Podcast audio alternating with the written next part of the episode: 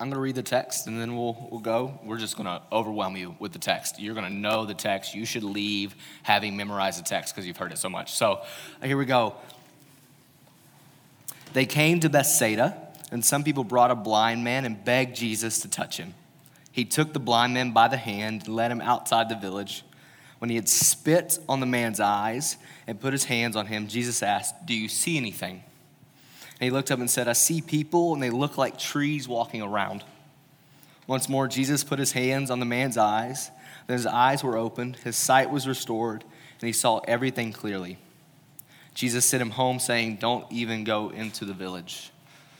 That's the word of God out of Mark chapter 8. And so, uh, a couple things you need to know. If you haven't been with us before, you have. We've been in Mark for a long time. I'm pretty sure we started before I came to school, and we're still in it, and I just graduated. We've been here forever.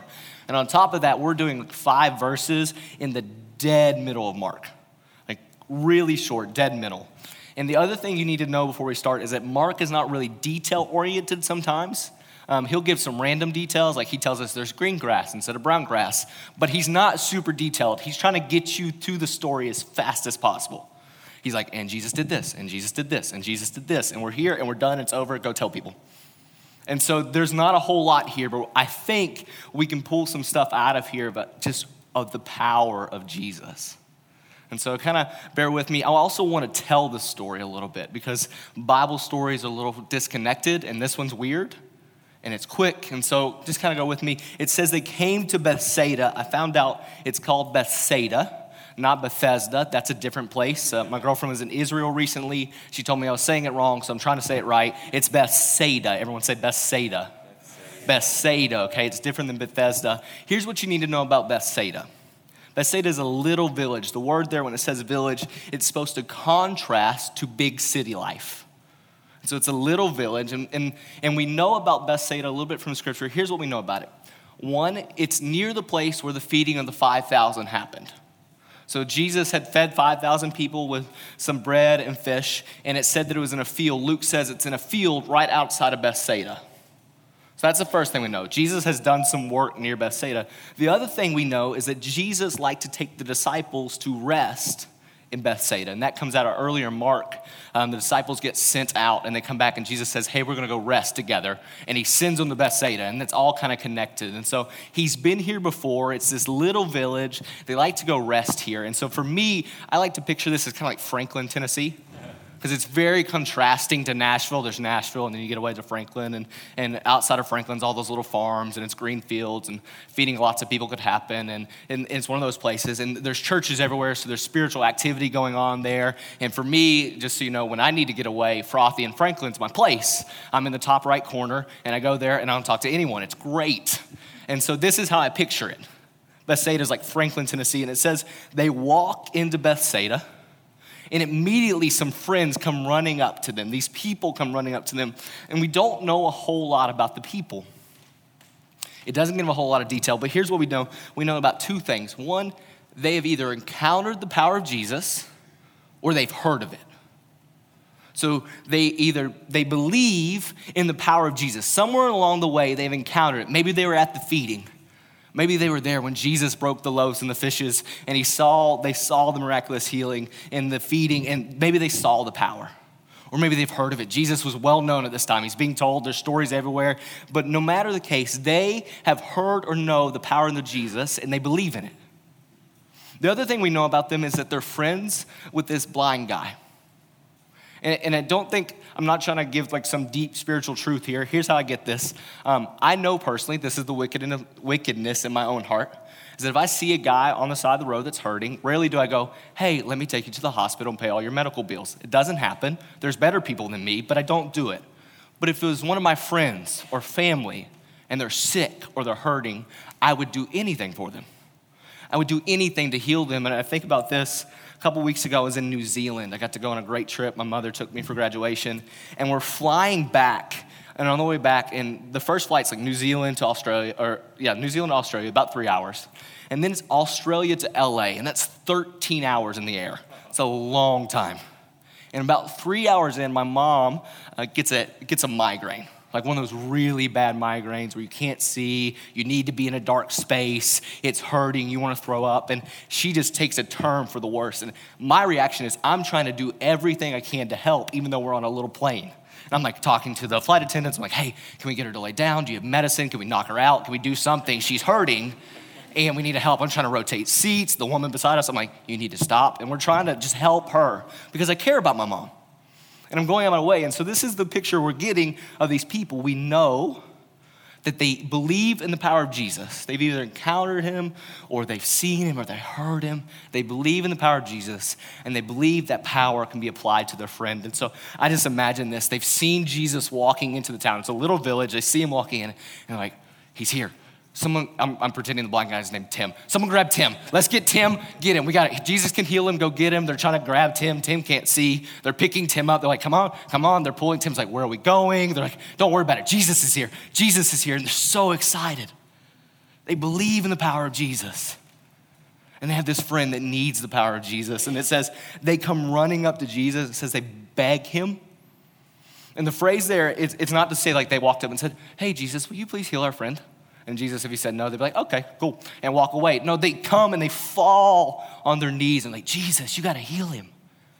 You got to heal our friend. He, he, needs to be healed by you. Just touch him. We believe when you touch him, he can be healed. It says they begged him. And I love this picture because Jesus comes up and he, it says it takes the guy's hand and he starts leading him out of the town. And I want to stop here. I want to go, what do we know about the blind guy? We, all we hear is that he's called the blind guy, but there's a couple things I think we can pull out of this. Um, one, he's not from Bethsaida. Because at the very end of the text, it's going to say, Jesus says, hey, go home and don't go to the village. So somehow along the way, this guy who's blind has ended up in this little village called Bethsaida. It's the first thing we know. The second thing we know is that, I just forgot the second thing we know. The second thing we know is that he wasn't blind from birth. And we know this because when Jesus heals them, he knows what people and trees look like. In the middle of the text, it says, I, I, see people and trees, and he has seen that before. So, somewhere along the way, he could see, and now he can no longer see. And, and I don't know a whole lot about blindness, and I want to be really sensitive to that, but I just imagine if at one point you could see, and then you can no longer see, how much of a loss that would hurt how much you would feel that. If you could see the blue sky at one point, or you could see the people you care about and see their face, and all of a sudden all you see is darkness. And just imagine the loss that that would bring. And so we have this guy who at one point could see and now he can't see, and he's in this town that he wasn't born in, he's here. And here's the third thing we know about him he's not very vocal. And I pulled this out because throughout the Gospel of Mark, there's a running theme that people who believe in the power of Jesus and desire the power of Jesus are very active and vocal about going for that power. And so in Mark chapter 2, we have these um, lepers who come crying out to Jesus, say, Heal us. Or in Mark chapter 5, which is one of my favorite texts, we have three different cases. We have the demon possessed man who comes running and falling at his knees and says, Jesus, help me. You have Jairus' da- Jairus who comes and says, Hey, my daughter's dying. You have to help me. Or you even have the woman who's bleeding who comes and reaches out in the middle of the crowd, is like grabbing on to Jesus. Or even after this, you're going to have this blind man named Bartimaeus who's going to start Mark, Mark chapter 10. Mark chapter 10. He's going to come out and he is yelling so loudly at Jesus to heal them that people are like, You got to stop. You're loud. Stop. Go back to the back of the room. Like he's yelling, Jesus, help me. And Mark has set up this theme, this pattern that people that believe in the power of Jesus and desire the power of Jesus go after the power of Jesus. They're vocal. And yet we see in this story this blind guy is not vocal at all. And I don't think it's too far of a stretch to kind of assume that he's lost his sight and he's lost a little bit of his hope.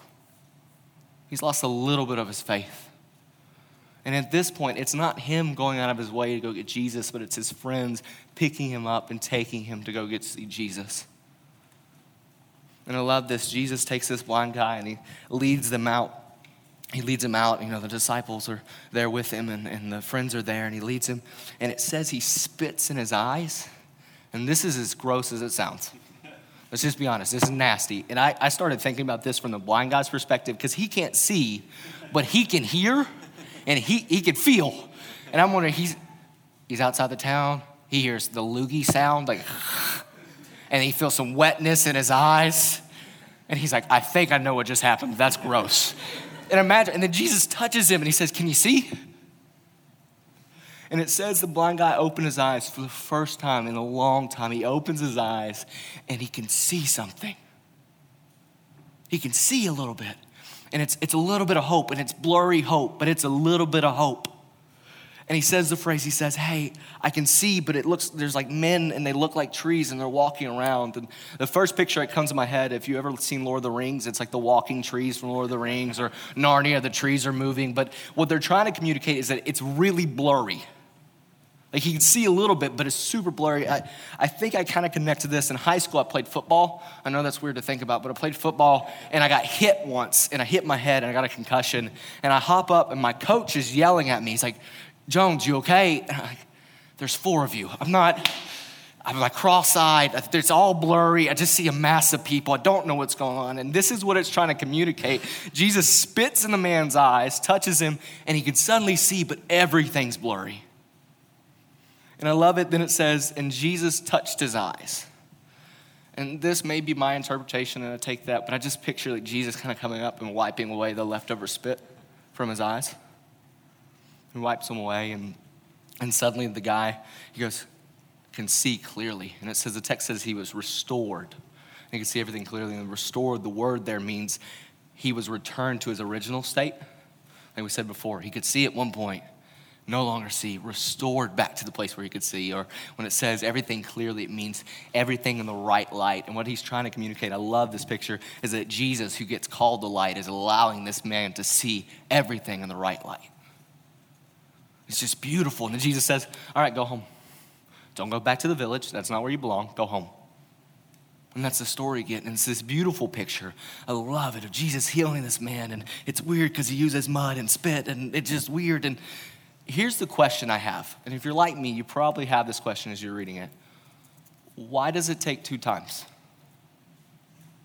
Like, did, the, did he not have a good enough loogie? Was it the wrong mud? Like in, the, in another story, he uses mud with the spit, so maybe he should have done that. He learned that later. Or why does the healing take twice? Or if you're really blunt, why doesn't it work?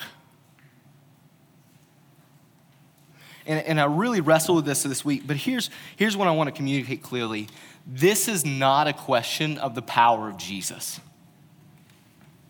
It is not a question of the power of Jesus. And here's why I say that. There's a couple reasons. The first one everything in Mark up to this, we have seen Jesus be all powerful.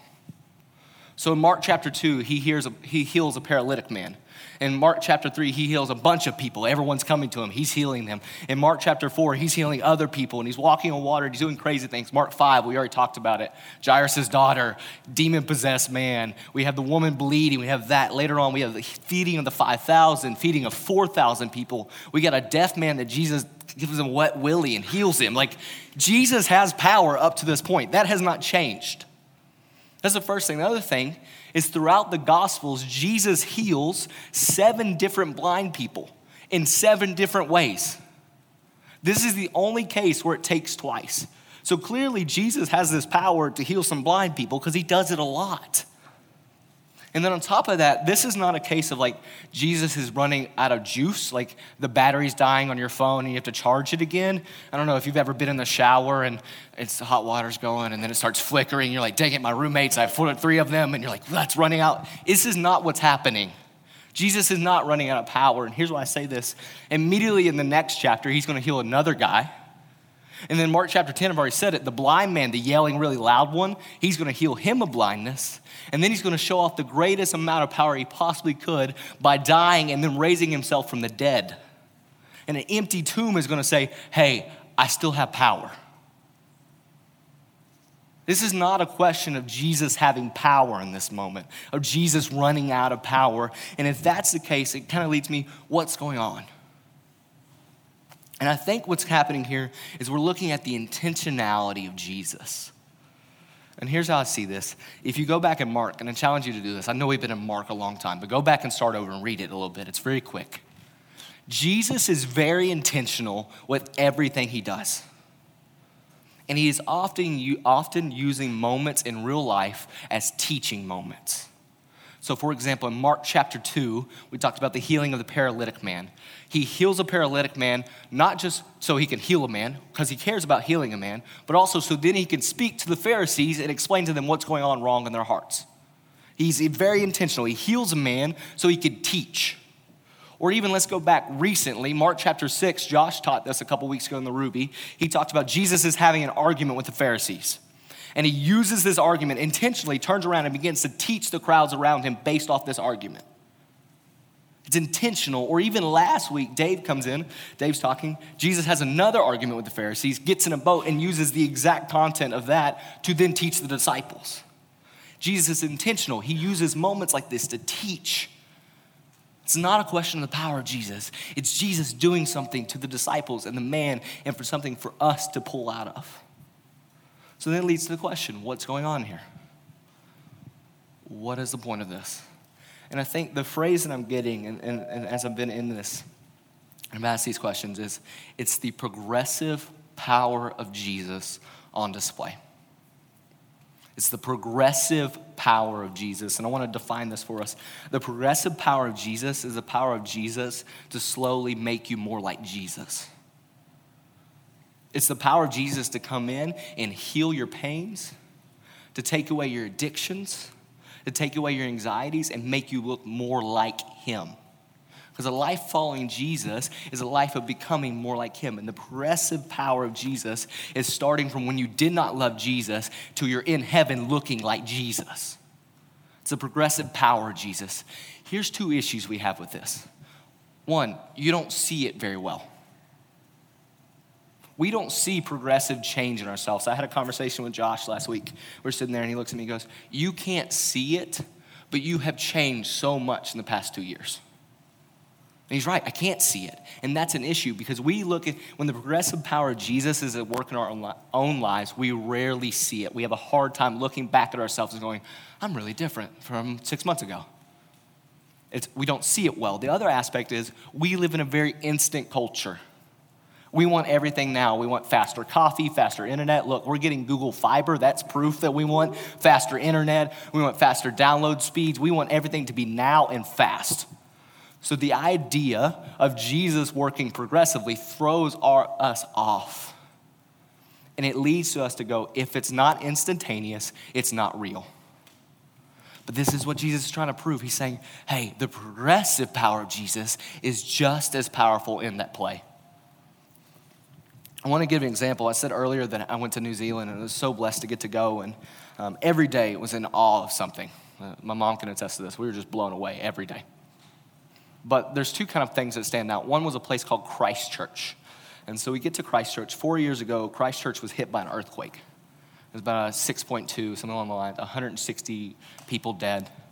Um, and we come four years later and we pull in this town, and I'm really excited about this place because it's kind of English and I want to be European, and I'm pretty excited. And, um, and we come in this town, and everything's still destroyed. Like the main attraction, this huge church, half of it is gone. Everything's covered in scaffolding. There's still memorials to all the dead people. And never once when I was there did I question the power of the earthquake. That earthquake was powerful. Instantaneously, it hit, people died, buildings got destroyed, gone. The next day, we get to go to Queenstown and we get to go to a place called Milford Sound. Milford Sound is one of the top 10 most beautiful places in the world. And so um, we get to board on this little plane and we fly over these glaciers into Milford Sound. And what has happened in Milford Sound is over time, glaciers have come in and dug out this almost like lake and so around it is all these snow capped peaks, and inside of it's this lush green. The water's bright green. There's waterfalls everywhere. Rainbows are jutting off the waterfalls because of how the sun is hitting them. There's baby seals. It is beautiful. It is gorgeous. And never once did I question the power of the glacier. Never once did I go, Glacier didn't do this. Over time, the progressive power of the glacier slowly dug this out that's loud. And it digs this out. And it's beautiful.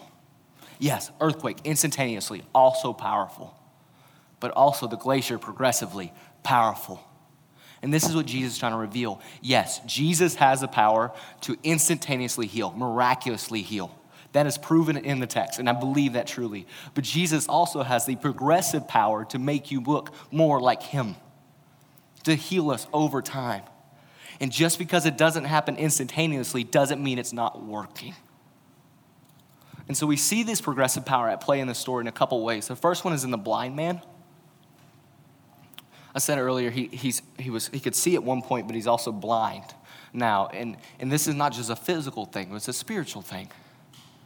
At one point, he had hope. He has no more hope. And Jesus comes in and in stages and steps, he begins to heal this man of both his physical blindness and his spiritual blindness. To the point where he has no hope to having hope, to the point where he could not see and now he can see. We see the progressive power, progressive power of Jesus at play in this man's life. But that's not it. We see it in the disciples. And, I know that's weird because you don't actually hear of the disciples right now. But I, I, this is how we know they're there. One, it says they at the very beginning, that little word they. They came into the city. The other thing is the disciples means follower. They followed Jesus everywhere. If you read the gospel, they are literally just walking in the like dust of Jesus. They're with him almost all the time. That's what a disciple does. So we can probably safely assume that the disciples are right there. And what I think Jesus is doing in this moment is he is using the healing of this man, the progressive power of Jesus in this man's life to teach the disciples what he is doing in their life. And so, throughout this whole thing, throughout the entire Gospel of Mark, the disciples are following Jesus. And they're like eating popcorn, sitting on the front row, watching the best miracles of Jesus. And they don't get it.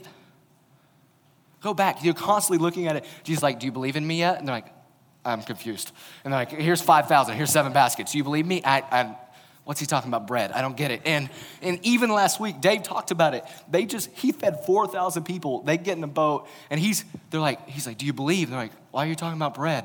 He's like, do you still not see? Are you blind? Do you not get it? But it doesn't mean the progressive power of Jesus is not work in their lives. It's so clear the progressive power of Jesus is at work because he's slowly taking them from spiritual blindness to being able to spiritually see. And we see it the next verse. Mark 8 23, right after this. We'll talk about it next week. But finally, Jesus goes, Who am I? And for the first time, Peter goes, You're the Messiah. And someone gets it. I got it. Jesus goes, Thank the Lord. You can see a little bit. And yes, they still got a long way to go. Because immediately after that, Peter's going to say something stupid, and Jesus like, dang it, you still can't see that well. But he's like, it's a progressive thing, and we're going to see that Jesus is going to take them from not believing and being blind to being able to halfway see to them being church planners and people that die because of what they've seen. It's the progressive power of Jesus at work in the disciples' lives. And Jesus, in this healing of this man, is giving them and us a picture of what he's doing The progressive power of Jesus. I've seen this in my own life uh, very clearly. I just be honest with you, I struggle with a lot of mental, mental illness. I don't like that phrase, but it's the best way to sum it up. And um, throughout my life, I've struggled with depression and anxiety. And um, when I was in high school, you can kind of come up if you ever want to talk to me about my tattoos, because I have a lot of them. But this one here, um, if you come really close, I have a cross on my wrist. And under it, you can still see the scars of where I used to cut myself. Um, and so that was high school. And then even in the beginning of the fall, I got diagnosed with anxiety disorder. And that's what happens when you have four panic attacks in about one week. And they, they diagnose you with that. But I've seen the progressive power of Jesus at work in the midst of those.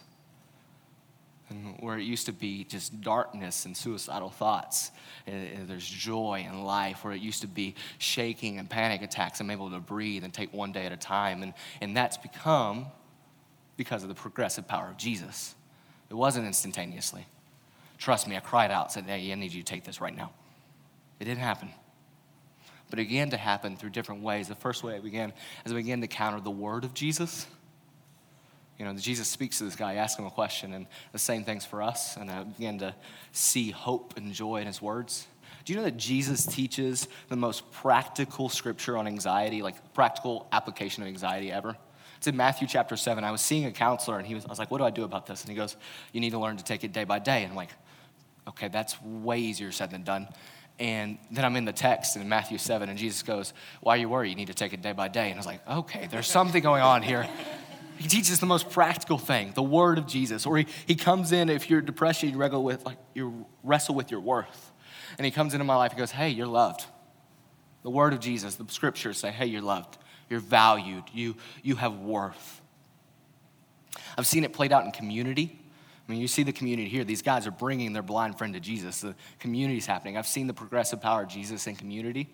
Um, there's been friends that have come around me who told me how much, how, how I'm loved and I'm valued. I, I remember I used to live with Josh, and, and I remember coming home one night just weeping. And he just like comes out, he's like, You're, you're good, you're good. I was like having scary thoughts in my head. He's like, hey, you're good. He hugs me. And it's in community that he begins to look at me and say, hey, you're valued or worth it. Or when I have panic attacks, I, you know, my girlfriend goes, hey, you're good. Day by day, breathe. We're going to breathe. We're going to breathe. What are you control of? Or I have friends I call, and he's like, hey, your, your feet are on the ground. And it's, you know, this day, day by day. The progressive power of Jesus. It wasn't instantaneous. It wasn't Jesus going, I'm going to take this from you right now, but it's the progressive power of Jesus to make me more and more like Him so I can begin to trust in Him and believe in Him deeper and more and more practically. And so I think we also see it in our lives. You know, it's the progressive power of Jesus that comes in and addresses your parents' uh, divorce.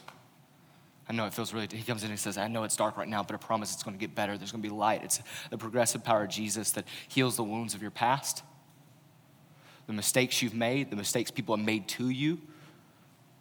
It allows you to heal from those. It's the progressive power of Jesus working, and that's the progressive power of Jesus uh, taking away your anxieties and your fears, it's reminding you that you're loved when you're sad. It's the progressive power of Jesus that is freeing people from addiction. It is the progressive power of Jesus at work. And just because we can't always see it, and just because we can't look back or it's not happening right now, does not mean that the progressive power of Jesus is not at work in your life. It's the progressive power of Jesus. He can heal instantaneously, but he can also heal so powerfully, progressively. And so I, I take this and I go, where, where do we go with this? So that's a great idea. Progressive power Jesus. Great. I think I want to I want to pull this out. I want to look at the four characters of the story. Uh, the first one is Jesus, and I just want to remind you of this. This is all worthless without Jesus. Jesus has all the power, both instantaneously and progressively. This is what this is about. It's about Jesus. Don't get confused about anything else in this text. It's about Jesus. He has the power. The second thing is some of us are like the blind man. And what I, what I mean by that is some of us just don't believe anymore. We're hopeless. You don't believe you'll be freed from anxiety. You don't believe life will get better you don't believe. And here's how I want to encourage you. I want the first thing I say is that the progressive power of Jesus can heal you and wants to heal you. It can heal you and it wants to heal you. Jesus wants to heal you. And some of you, the other thing I want to encourage you in is this is a safe space. I talked about this being community. This is the place where we're going to talk. Is that this man did not have belief, but his friends did. And this is the place where you come in and I challenge you to press in and go, I don't believe in this. I don't believe in this anymore. Or I never have. And this is the place at tables around with people that love Jesus and know Jesus. You have this opportunity to admit, I don't believe in the progressive power of Jesus. And the coolest thing is that when we come to the end of ourselves, when we say, I do not believe anymore, I am powerless to believing that, it is when Jesus steps in and begins to work the clearest message in our lives. So I challenge you, some of you are blind men, you have no, you don't believe it anymore. You don't have any faith. You don't believe in the progressive power of Jesus. I promise you it wants to work in your life. And two, take the opportunity to admit that you don't believe and let us encourage you. Some of you are the disciples in the story. And so you've had a front row seat. We've had a front row seat to the power of Jesus. You know, you've been in the Ryman and you've seen God move in miraculous ways. You, you've gone out to serve or you've been on the mission field and, and you've seen the power of Jesus, yet you don't believe that that power is for you or you're still not getting it. And I want you to hear this. The progressive power of Jesus is working in your life. If you believe in Jesus and you're following him, he is slowly making you more and more like him. Some of you just need to hear that. When you first fell in love with Jesus and where you're at now, you were so different then. It's the progressive power of Jesus. It has been at work in your life. Another thing you need to hear is in community, it's an opportunity to be a mirror for each other. And here's what I mean by that. I referenced earlier Josh, it looked at me and said, Hey, you can't see the growth. That's what a mirror does. It's, it's allowing other people to look at you and tell you where you've been growing. Because the people around you can see it so much better than you can. And so here's what I invite you to do take the opportunity, if you're sitting with people you know or you don't know, allow them to be a spiritual mirror to look and go, Jesus has been moving in your life, here's how. If you don't know the people here and they don't know you, call your mama, call your best friend, call someone and let them speak to you and go, This is how Jesus has been moving. Two years ago, you used to do this, now you do this. You used to get so angry so quickly, now you don't. The progressive power of Jesus is at work in your life. So some of you need to hear that. Hey, you've seen it, you believe in it. No, trust me, it's working. And the third thing we have is we have the friends. And some of you believe in it, you experienced it, and, and it just that's so incredible. Your job is to start bringing all the blind people around you to Jesus. So I want to encourage you think about those people and then begin to put them in the path, the progressive path of power of Jesus. Like put him in his path. Say, please, Jesus, heal these people. Please, Jesus, my friend doesn't see you, doesn't believe you. Please heal him. And then the second thing I want to encourage you is, I'll be honest, and this is going to be really blunt. There is nothing worse than praying for your friend to know Jesus and then not watching it happen.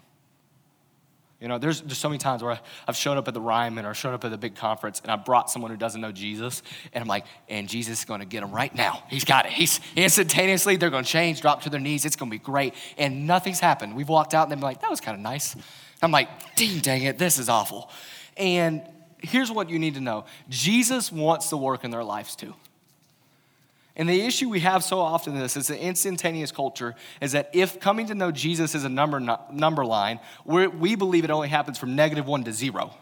But the reality is that people start on like negative 20, and we got to slowly work all the way to zero. And zero is when they begin to encounter Jesus. And then they're going to work the rest of the way to becoming more like Jesus. And so here's what I want to encourage you keep bringing them and trusting that Jesus, his progressive power, is going to move them from negative five to negative four, and negative four to negative three, and negative three to negative two, all the way. And when, we get, when they get to zero and they finally it happened, that's not an instantaneous moment. That's progressively Jesus shifting them into believing and seeing in him. And we're going to celebrate that. It's a progressive power of Jesus. Some of us, the blind man, we need more faith. Let's submit it at tables.